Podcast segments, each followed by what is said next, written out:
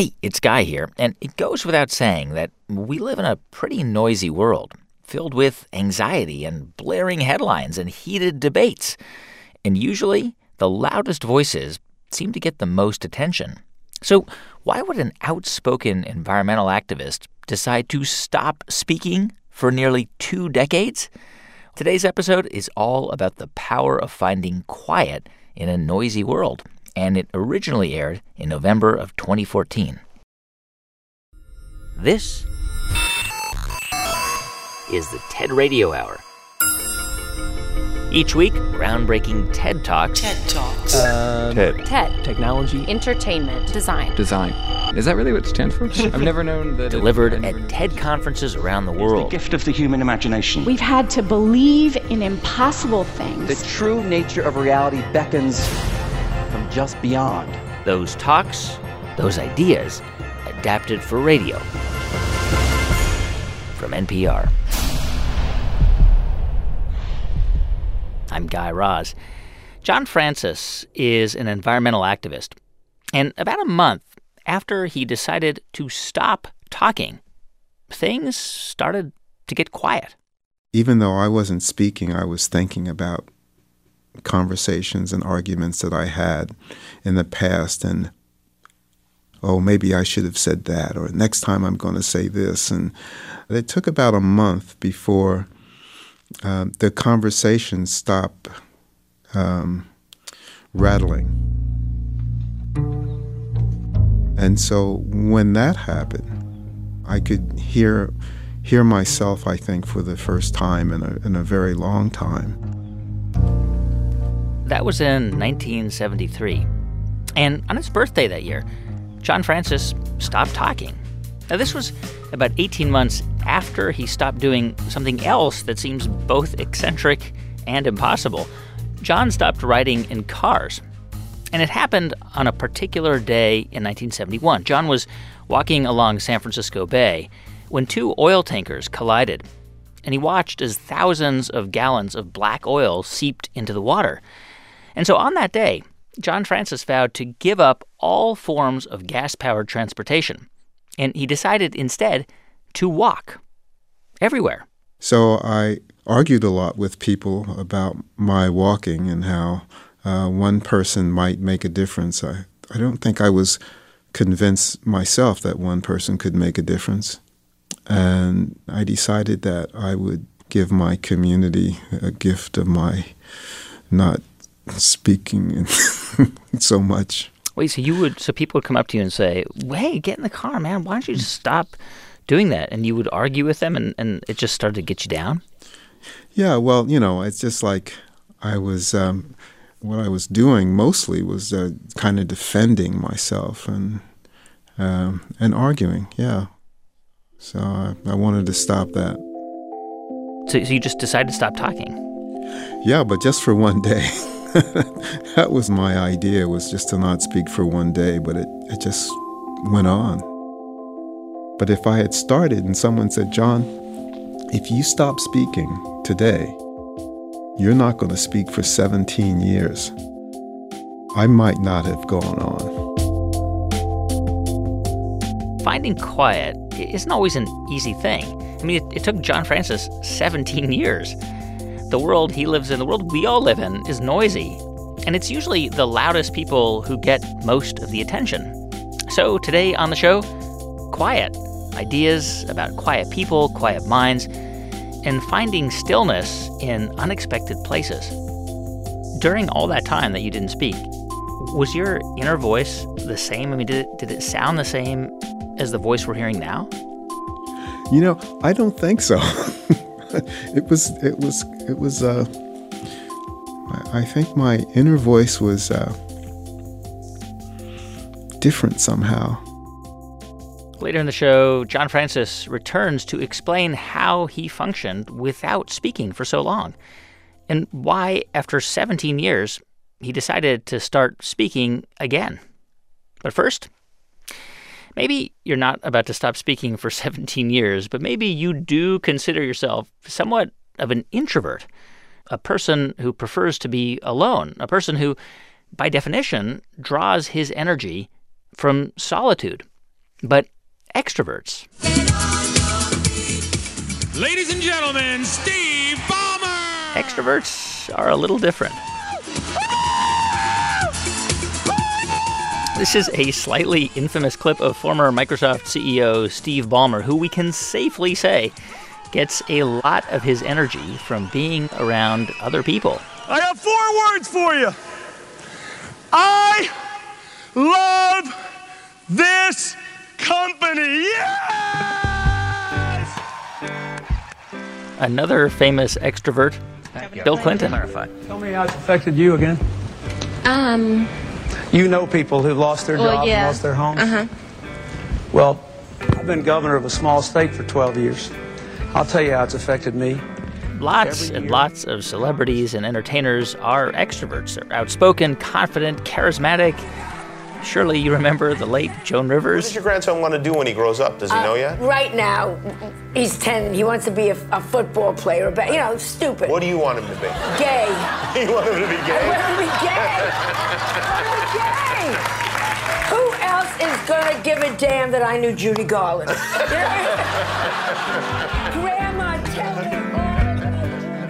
So to me, the question is well, why do we celebrate only that? Or why, why do we value that so much more highly than the opposite set of traits? This is Susan Cain. She's written a book all about introverts. Because I, I you know, I think people need to realize like, we're not talking about um, some tiny percent of the population. We're talking about probably half of humanity, according to the most recent study. It's crazy. Yeah, and so and so it just makes no sense for anybody really to be undervaluing this way of being. Susan says, as a culture, we place a higher value on extroverts in all sorts of ways. But why do we do that? Here's her explanation from the TED stage. One answer lies deep in our cultural history.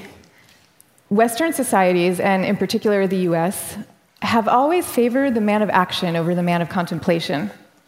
But in, the in America's early days, we, we lived in what historians call a culture of character, where we still, at that point, valued people for their inner selves and their moral rectitude. And if you look at the self help books from this era, they all had titles with things like character, the grandest thing in the world. And they featured role models like Abraham Lincoln, who was praised for being modest and unassuming. Ralph Waldo Emerson called him a man who does not offend by superiority. But then we hit the 20th century, and we entered a new culture that historians call the culture of personality. You know, what happened is we had evolved from an agricultural economy to a world of big business. And so suddenly people are moving from small towns to the cities. And instead of working alongside people they've known all their lives, now they are having to prove themselves in a crowd of strangers. So, quite understandably, qualities like magnetism and charisma suddenly come to seem really important. And sure enough, the self help books change to meet these new needs. And they start to have names like How to Win Friends and Influence People. And they feature as their role models really great salesmen. So that's the world we're living in today. That's our cultural inheritance. Which brings us back to the idea of quiet. Earlier, we mentioned this idea that being introverted means you get a lot of your energy from being alone. And Susan Cain says that's actually a good way to think about it. But there's actually a biological explanation behind all of this as well. Which is to say that introverts have nervous systems literally that react more to stimulation of all kinds, from social stimulation to the stimulation of lots of noise in a room. And scientists have researched this. There was one study in particular by a psychologist named Russell Geen. And Geen gave two groups of people a series of math problems. But then he switched on some background noise. So for one group, it sounded a little bit like this, about as loud as a restaurant at lunchtime. But for the second group, they had to solve their math problems with noise about as loud as a leaf blower behind them. So when Geen compared his results, he found that the extroverts were able to do well with the background noise playing more loudly, huh. and, the, and the introverts needed less background noise to work at their best. Now, we think of introverts as sort of being stuck in their own heads simply because they're quiet. But what Geen's research showed was precisely the opposite that introverts are susceptible to being pulled out of their own heads pretty easily. And they can become overwhelmed and distracted by too much stimulation in noisy or crowded places. Um, and extroverts tend to have nervous systems that react less and therefore crave more stimulation in order to feel kind of at their most alive and energized. And uh, I think that's really profound research, you know, for thinking about how children and adults and every, you know all humans uh, thrive.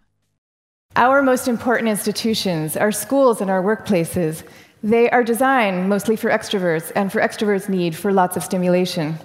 Nowadays, your typical classroom has pods of desks of four or five or six or seven kids all facing each other.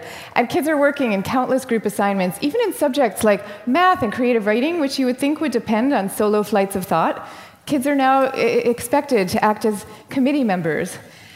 Same thing is true in our workplaces. We now, most of us, work in open plan offices without walls, um, where we are subject to the constant noise and gaze of our coworkers. And when it comes to leadership, introverts are routinely passed over for leadership positions, even though introverts tend to be very careful, much less likely to take outsized risks, which is something we might all uh, favor nowadays.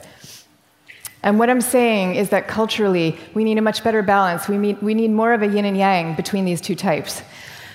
Now, this is especially important when it comes to creativity and to productivity, because when psychologists look at the lives of the most creative people, what they find are people who um, are very good at exchanging ideas and advancing ideas, but who also have a serious streak of introversion in them.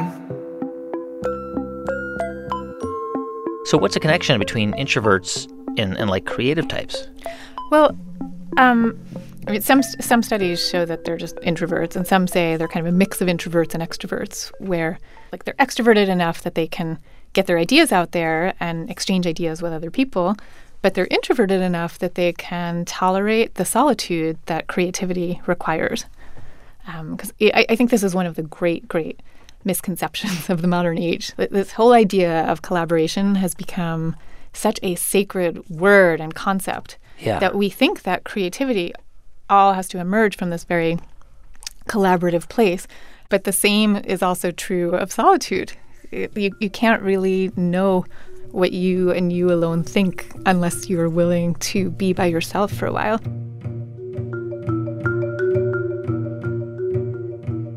Now, none of this is to say that social skills are unimportant. And I'm also not calling for the abolishing of teamwork at all. And the problems that we are facing today in fields like science and in economics are so vast and so complex that we are going to need armies of people coming together to solve them, working together. But I am saying that the more freedom that we give introverts to be themselves, the more likely that they are to come up with their own unique solutions to these problems. So I wish you the best of all possible journeys and the courage to speak softly. Thank you very much. Susan Cain. Her book, based on these ideas, is called Quiet The Power of Introverts. You can see her full talk at ted.npr.org. I'm Guy Raz. More ideas about quiet in a moment. You're listening to the TED Radio Hour from NPR.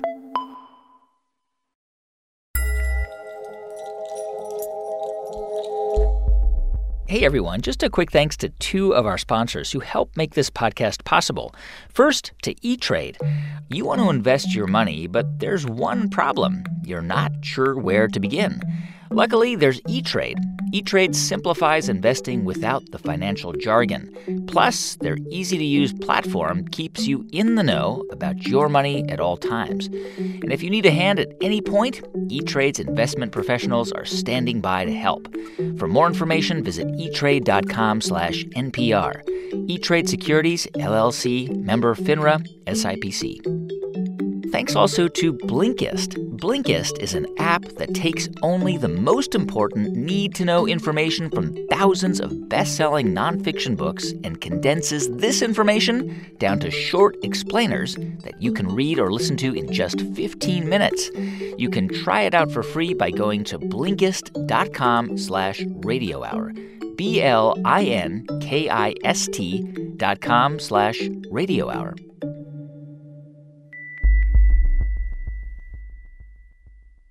The StoryCorps podcast returns this fall with 12 all new episodes about reunions. This week, what it's like to spend years searching for a father, only to find someone you didn't even know you were looking for. Hear more on the StoryCorps podcast. Episodes are available every Tuesday.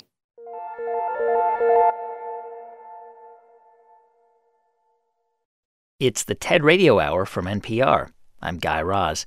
And on the show today, quiet now, it might seem strange to think of noise as the thing you would seek out if you were trying to quiet things down, right? But for some people, noise, it's the only remedy. So this is music from Megan. Actually, Megan, why don't you introduce yourself, please? My name is Megan Washington, and I am a musician from Australia. And Megan's not just some random Australian musician, she's a pretty big deal there. Her records have gone platinum. She performs in front of thousands of people. It's sounding like next year is going to be a pretty big one for you. Um, yeah, and I'm really excited about it. And on the face of it, Megan seems like a total extrovert. I mean, just listen to this TV interview because she sounds like she sounds like a pop star. I've been in London all year making an album, and it's coming out next year. We'll have some new music in about February or January or March. Who knows? Mystery, mystery. Um, and now, this is the person I Megan Washington has to be. Like sort of like what Susan Cain was just saying, that our value is measured in a lot of ways by how charismatic we are. And so a lot of us try to be that, including Megan Washington. So when she went up on the TED stage, Megan revealed a secret that even some of her really close friends never knew. I have a a problem. It's not the worst thing in the world. I'm fine. I'm not on fire.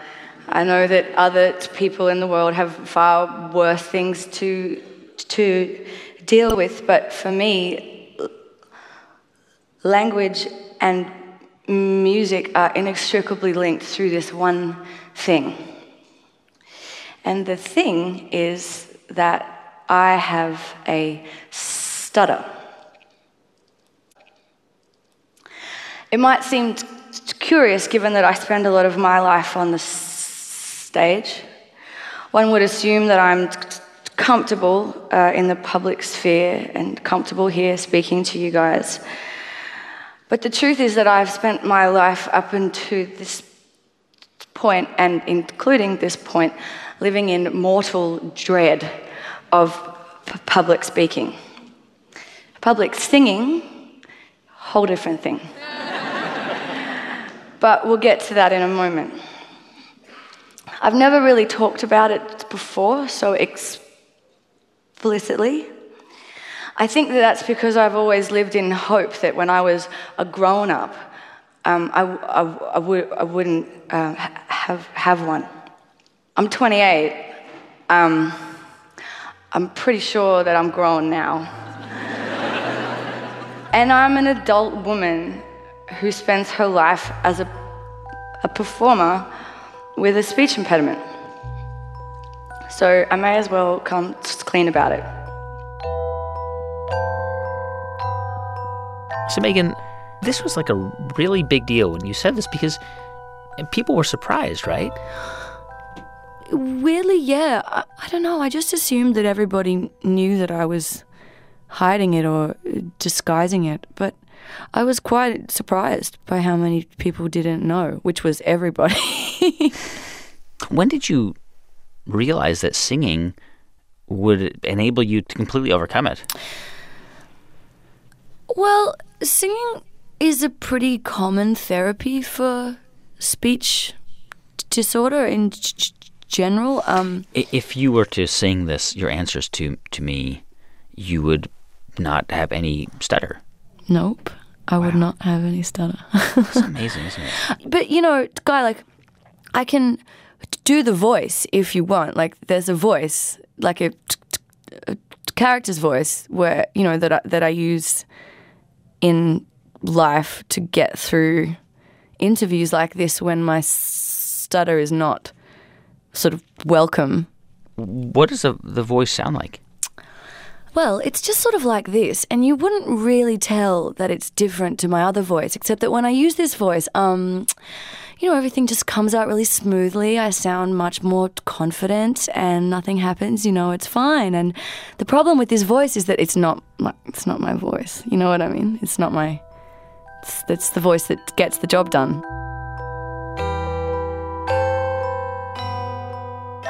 But as an artist who feels that their work is is based solely on a, a platform of honesty and being real, um, that feels often like cheating. Which is why, before I sing, I wanted to tell you what singing means to me. It's more than making nice sounds, um, and it's more than making nice s- s- songs.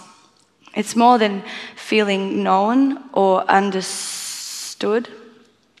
It's more than making you feel the, the things that I feel. Somehow, through some miraculous synaptic function of the human brain, it's impossible to stutter when you sing.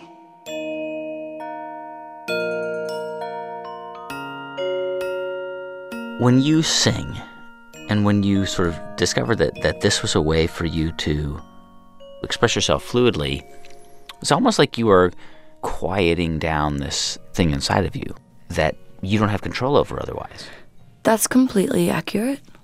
I find the act of singing extremely. The word I want to use is tenseless. When I speak um, a lot, you know, I often find that the muscles in my jaw and my tongue are quite tense, and it's, you know, if if it's it takes a lot of effort to kind of get things out in a way that make sense, and you're always sort of excusing words that you've tried to say, and just just the simplicity of singing is um, it's a place of stillness and calm.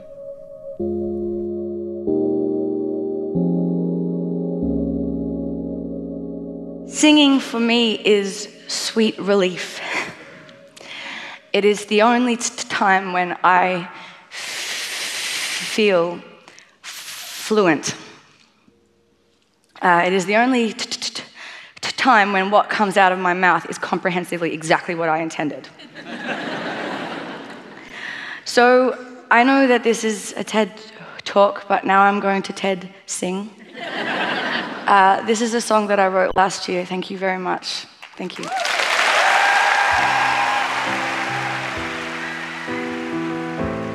Australian singer songwriter Megan Washington, her newest album, There There, came out in September. Check out her full talk at TED.com. I would be a beauty, but my nose is slightly too big for my face. And I would be a dreamer, but my dream is slightly too big for this space. Back to the story of John Francis. He's the guy that we heard from earlier in the show who took a 17 year vow of silence, which, by the way, even John admits is totally nuts. I I do.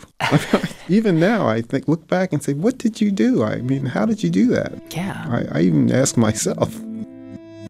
Here's the story as John told it from the TED stage.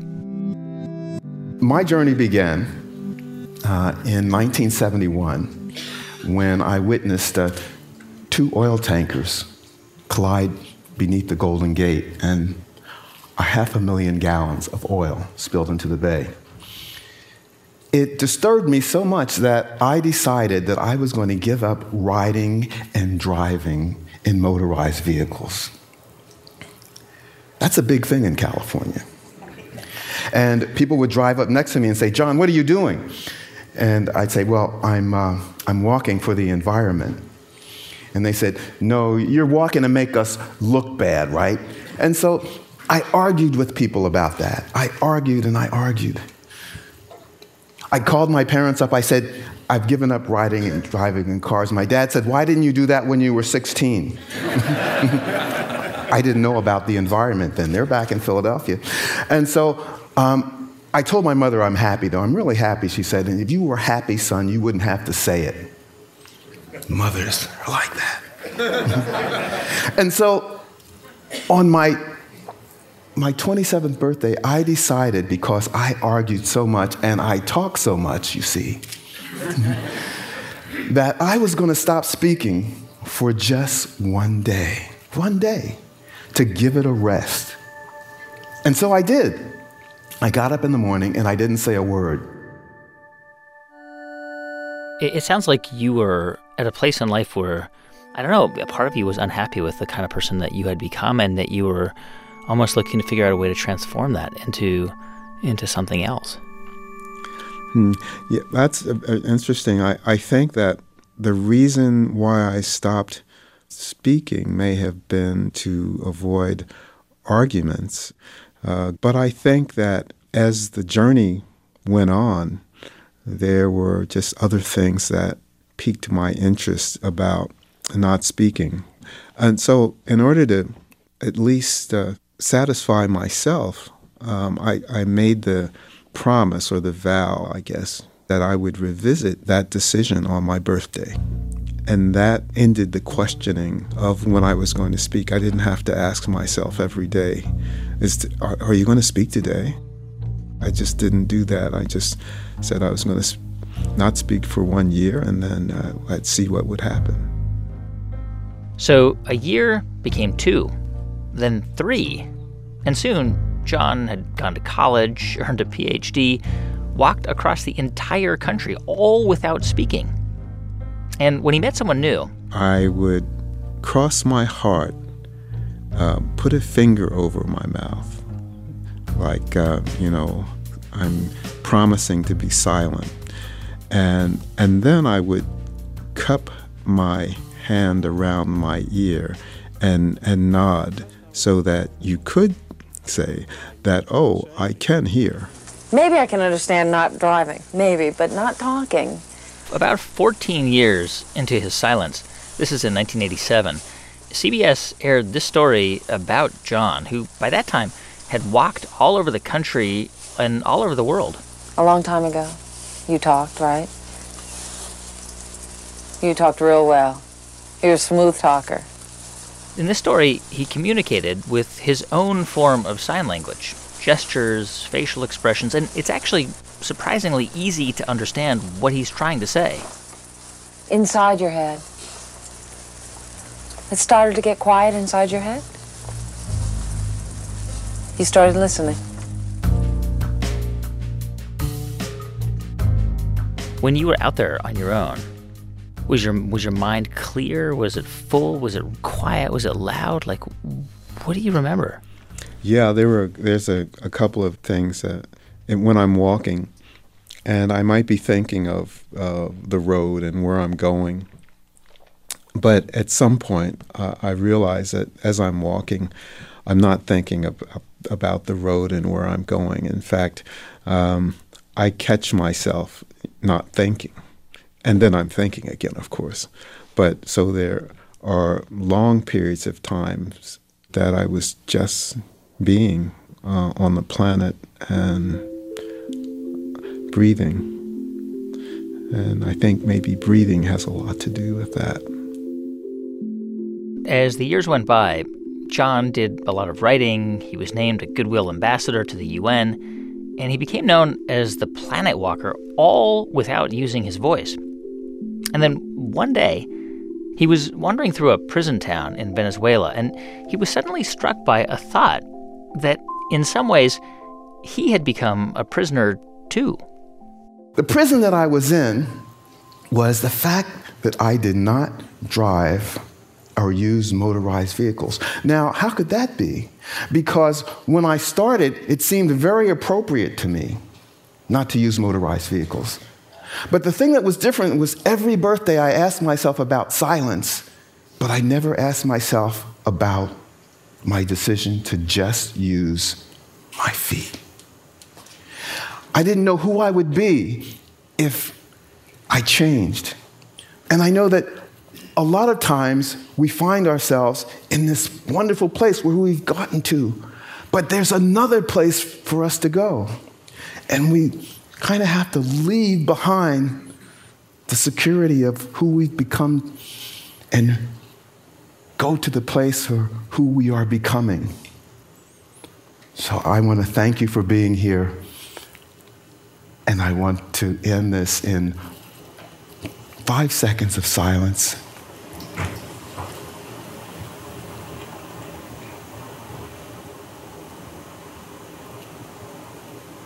Thank you.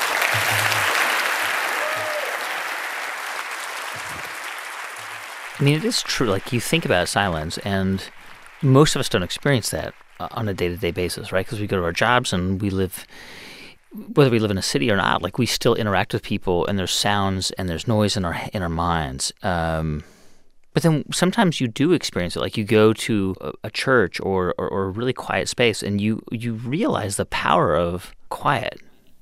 Mm-hmm. It is pervasive. I mean, it's there. Um, we just have to uh, hear it.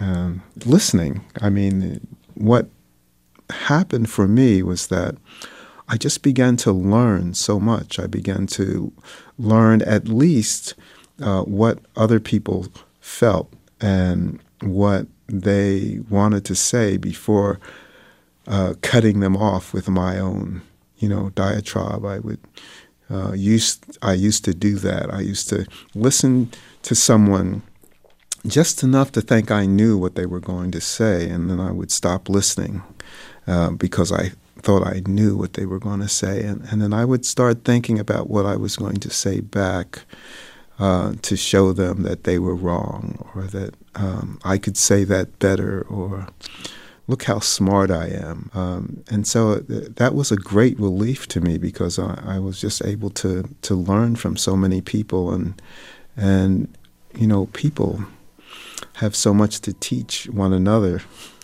if we listen to each other. So I I was very fortunate to to discover that. I think. After 17 years of silence, John Francis got so good at listening to other people that he'd almost become a different person. And the voice he once had, kind of angry, a little combative, unsure, it was gone. And so on Earth Day in 1990, John gathered a bunch of friends and family and he told them to meet him at a hotel in Washington, D.C. And he stood in front of them and for the first time in 17 years, he spoke. And I said, Thank you for being here. And I kind of looked behind me because I thought someone was standing behind me who had somehow said what I was thinking. And then I realized it was me. John Francis, his entire TED Talk and his amazing story can be found at TED.com. More ideas about the power of quiet in just a moment. I'm Guy Raz, and this is the TED Radio Hour from NPR.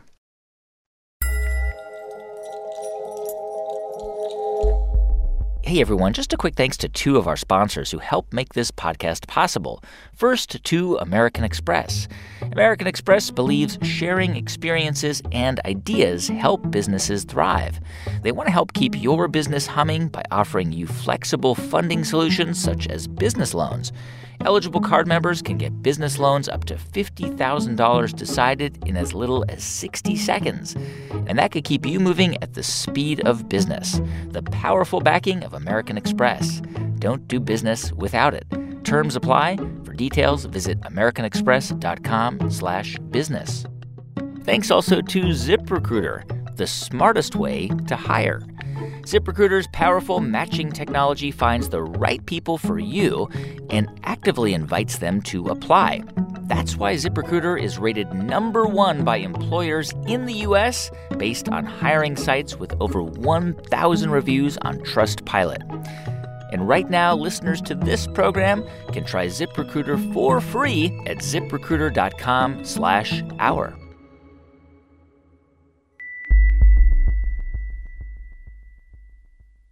As soon as you wake up, you need the latest. That's why Up First is here. It's NPR's morning news podcast. In just 10 minutes or so, you can start your day informed. Listen to Up First on the NPR One app or wherever you get your podcasts.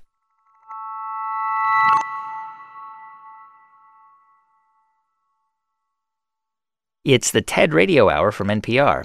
I'm Guy Raz. And on the show today, ideas about quiet. So, about 10 years ago, Gavin Pretor-Pinney, who's a graphic designer, moved from the UK to Rome for about a year. And he would wander around the city, pop into museums and churches, and he started to notice a pattern in the artwork. There were lots of clouds clouds in the uh, Baroque frescoes, clouds in the, the churches in Rome. When I came back, I thought, you know, maybe uh, clouds are something I should do something with more generally. Gavin mentioned the idea to a friend who suggested he give a talk at a local arts festival. But he worried that nobody would show up to a presentation about clouds. So I called it the inaugural lecture of the Cloud Appreciation Society. And it worked. But of course, they all came up to me afterwards and said, That's great. You know, how do I join your society? And at that moment, the Cloud Appreciation Society was born.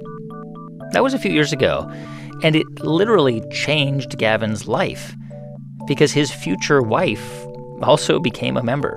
We've got two kids, and um, the oldest one, Flora, uh, her middle name is Cirrus, actually. Oh. Yeah. Makes perfect I, I sense. love it. I lobbied for that one.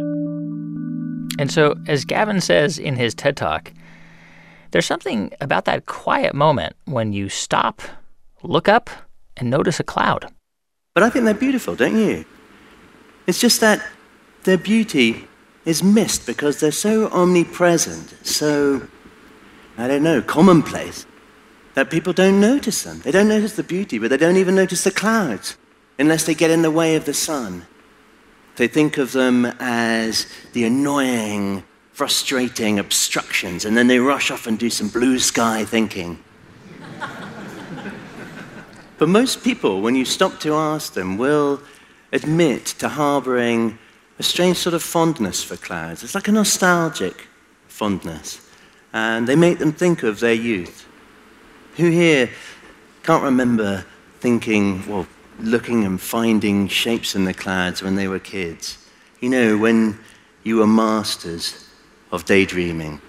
It's just that these days, us adults seem reluctant to allow ourselves the indulgence of just allowing our imaginations to, to drift along in the breeze. And I think that's a pity. I think we should perhaps do a bit more of it. I think we should be a bit more willing, perhaps, to look at the beautiful sight of the sunlight bursting out from behind the clouds and go, wait a minute, there's two cats dancing a salsa. or seeing the big, or seeing the, uh, the big white puffy one up there over the shopping center looks like the abominable snowman going to rob a bank.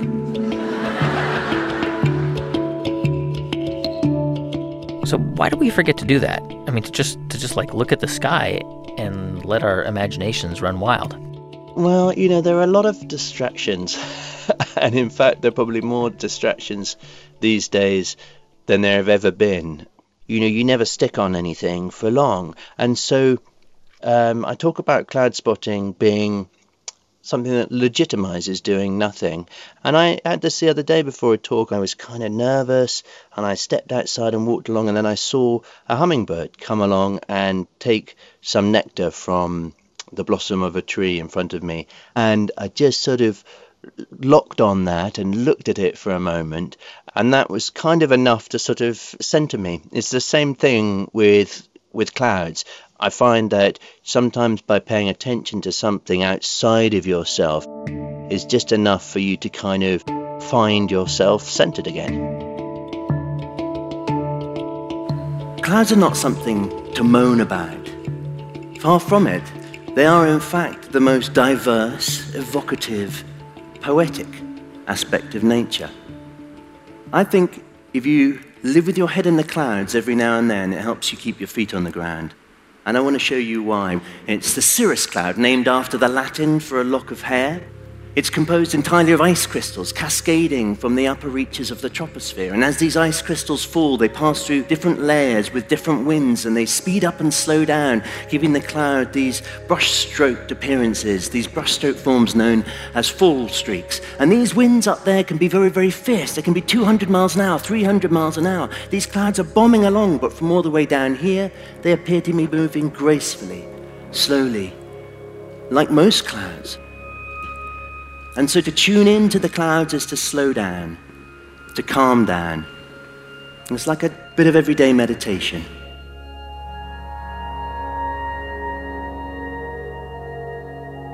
We need to be reminded that slowing down and being in the present, not thinking about what you've got to do and what you should have done, but just being here, letting your imagination lift from the everyday concerns down here and just being in the present. It's good for you.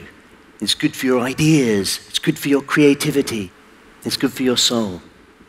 Thank you very much. Cloud spotter Gavin Pretor-Pinney. You can see his full talk at ted.npr.org. But, but by the way, Gavin, uh, where's the best place to, to look at clouds? The best place to go cloud spotting is in your backyard. Oh, okay. Clouds are the most egalitarian of nature's displays because we all have a great view of the sky, and you don't have to go somewhere special to see them. You can, uh, if you're in the right frame of mind, if you're paying attention to the sky, you will be able to see interesting, unusual, exotic formations wherever you are.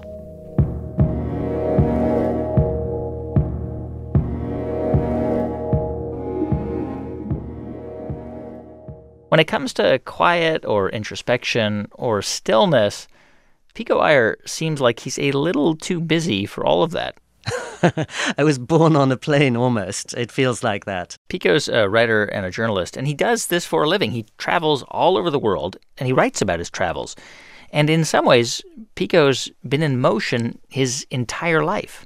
I was born in Oxford, England, to parents from India, and then when I was seven, we moved to California, so suddenly I was a part of three different places, and then I began going back to school in England while my parents were living in California when I was nine. So, yes, I think I very quickly got into the sense that motion was my second nature.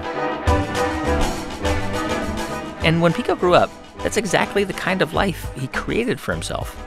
I remember when I was in my 20s, in the middle of this very fast paced life in New York City, got to take wonderful vacations in Bali and Burma and El Salvador and writing on world affairs and really interesting friends, and I felt I was right in the middle of the moment. And yet, I realized that I had so created my life that I didn't have enough minutes in the day to work out if this was really making me happy. And so I thought, um, I need to stop right now and go to a very clear environment and then take stock of things. So Pico decided to go somewhere else, somewhere completely new, where occasionally he could just sit still. He tells the rest of the story from the TED stage. And so I abandoned my dream life for a single room on the back streets of Kyoto, Japan, uh, which was the place that had long exerted a strong, really mysterious gravitational pull on me. Even as a child, I would just look at a painting of Kyoto and feel I recognized it. I, I knew it before I ever laid eyes on it. But it's also, as you all know, a beautiful city encircled by hills, filled with more than 2,000 temples and shrines, where people have been sitting still for 800 years or more. And quite soon after I moved there, I ended up where I still am, uh, with my wife, formerly our kids, in a two room apartment in the middle of nowhere where we have no bicycle, no car, no TV I can understand. So clearly, this is not ideal for job advancement, uh, or for cultural excitement, or for social diversion. But I realized that it gives me what I prize most, which is days and hours. Every morning when I wake up, really the day stretches in front of me like an open meadow. And so I made that move 27 years ago, and I can honestly say it's one of the choices in my life I have never regretted. But I mean, even hearing you say that, I think a, a lot of people would say, this is a privilege, right? Like, I mean, do, do you think that's true? It is, but not as much uh, as we, we sometimes think it is. And it's interesting because, for example, a couple of years ago, I went to see my doctor and he looked at my chart and he said, You're pretty healthy, but you must take exercise 30 minutes a day. And as soon as he said that, I signed up at a health club and I go every day of my life.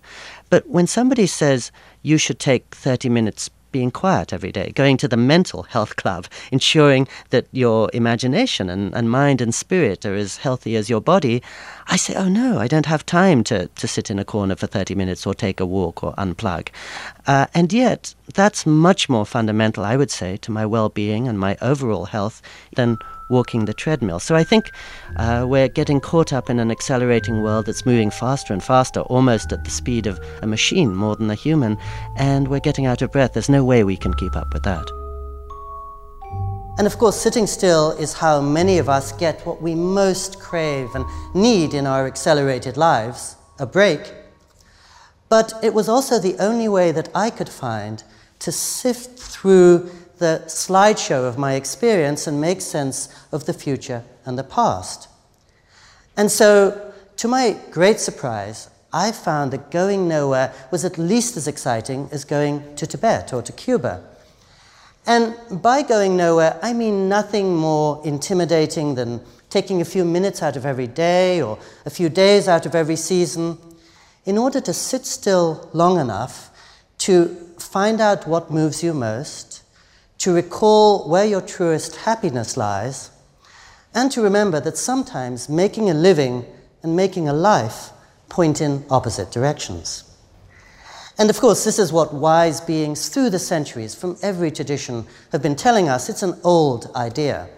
More than 2,000 years ago, the Stoics were reminding us it's not our experience that makes our lives, it's what we do with it. And this has certainly been my experience as a traveler. Uh, 24 years ago, I took the most mind bending trip across North Korea, but the trip lasted a few days. What I've done with it, sitting still, going back to it in my head, trying to understand it, finding a place for it in my thinking, that's lasted 24 years already and will probably last a lifetime. The trip, in other words, gave me some amazing sights, but it's only sitting still that allows me to turn those into lasting insights. How do you do it? I mean, is there is there a room? Is there a chair? Is there a place or a way that you find that?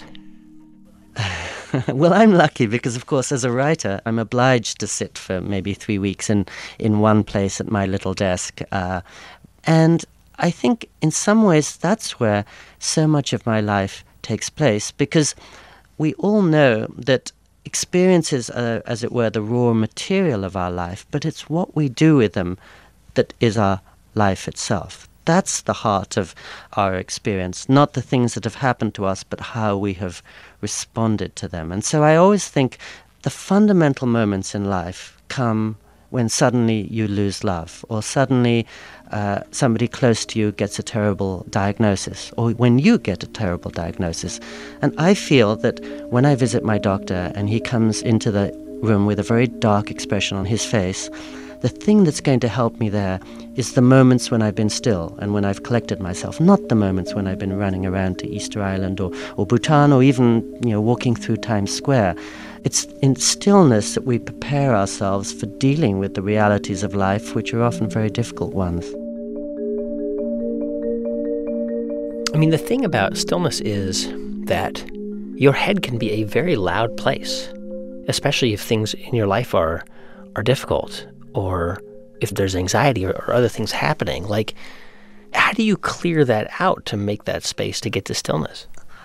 I think you clear the anxiety by sitting still and addressing it and, uh, and, and seeing it come and go in some ways. But you're absolutely right. When I go and sit still at my desk as a writer for five hours every day, often those hours are agonizing, they're torture. And I think a monk would tell you that a large part of the time he spends alone in his cell is spent with doubt and darkness. But running around is never going to address those feelings very well, it's only going to evade them. And I think actually one of the things that you find if you sit still is those feelings of anxiety and all the sufferings and pains that every one of us know fall into a kind of proportion. In your talk, you mentioned that um, only by slowing down can we see that that sometimes making a living and making a life point in in different directions.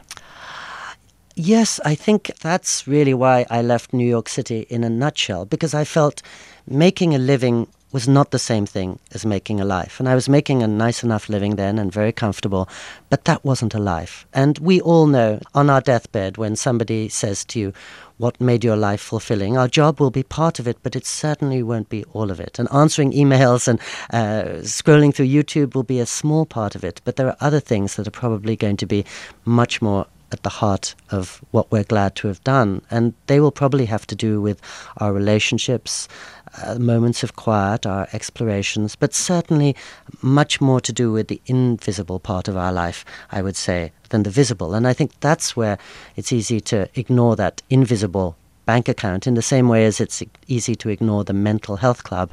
And yet, the invisible bank account is what's making you rich, and the, the mental health club is what's making you healthy.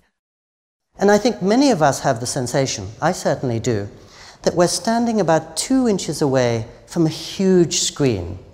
And it's noisy and it's crowded and it's changing with every second, and that screen is our lives. And it's only by stepping back and then further back and holding still that we can begin to see what the canvas means and to catch the larger picture. So, in an age of acceleration, nothing can be more exhilarating than going slow. And in an age of distraction, nothing is so luxurious as paying attention. And in an age of constant movement, nothing is so urgent as sitting still. Thank you. Writer and traveler Pico Iyer. He's the author of a newly released TED book. It's called The Art of Stillness Adventures in Going Nowhere. You can find out more about it at TED com. There's a man next door with a radio, and he plays it all through the night. There's a couple in the apartment above my head that don't do nothing but fuss and fight. I can't get no sleep in this noisy street. I've got to move.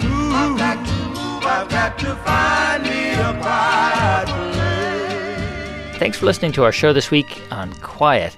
Our production staff at NPR includes Jeff Rogers, Brent Bachman, Meghan Keane, Sanaz Meshkinpour, and Bridget McCarthy, with help from our intern Amanda Honigfort, Daniel Shukin, Portia Robertson Migas, and Eric Newsom. I'm Guy Raz. You've been listening to Ideas Worth Spreading on the TED Radio Hour from NPR.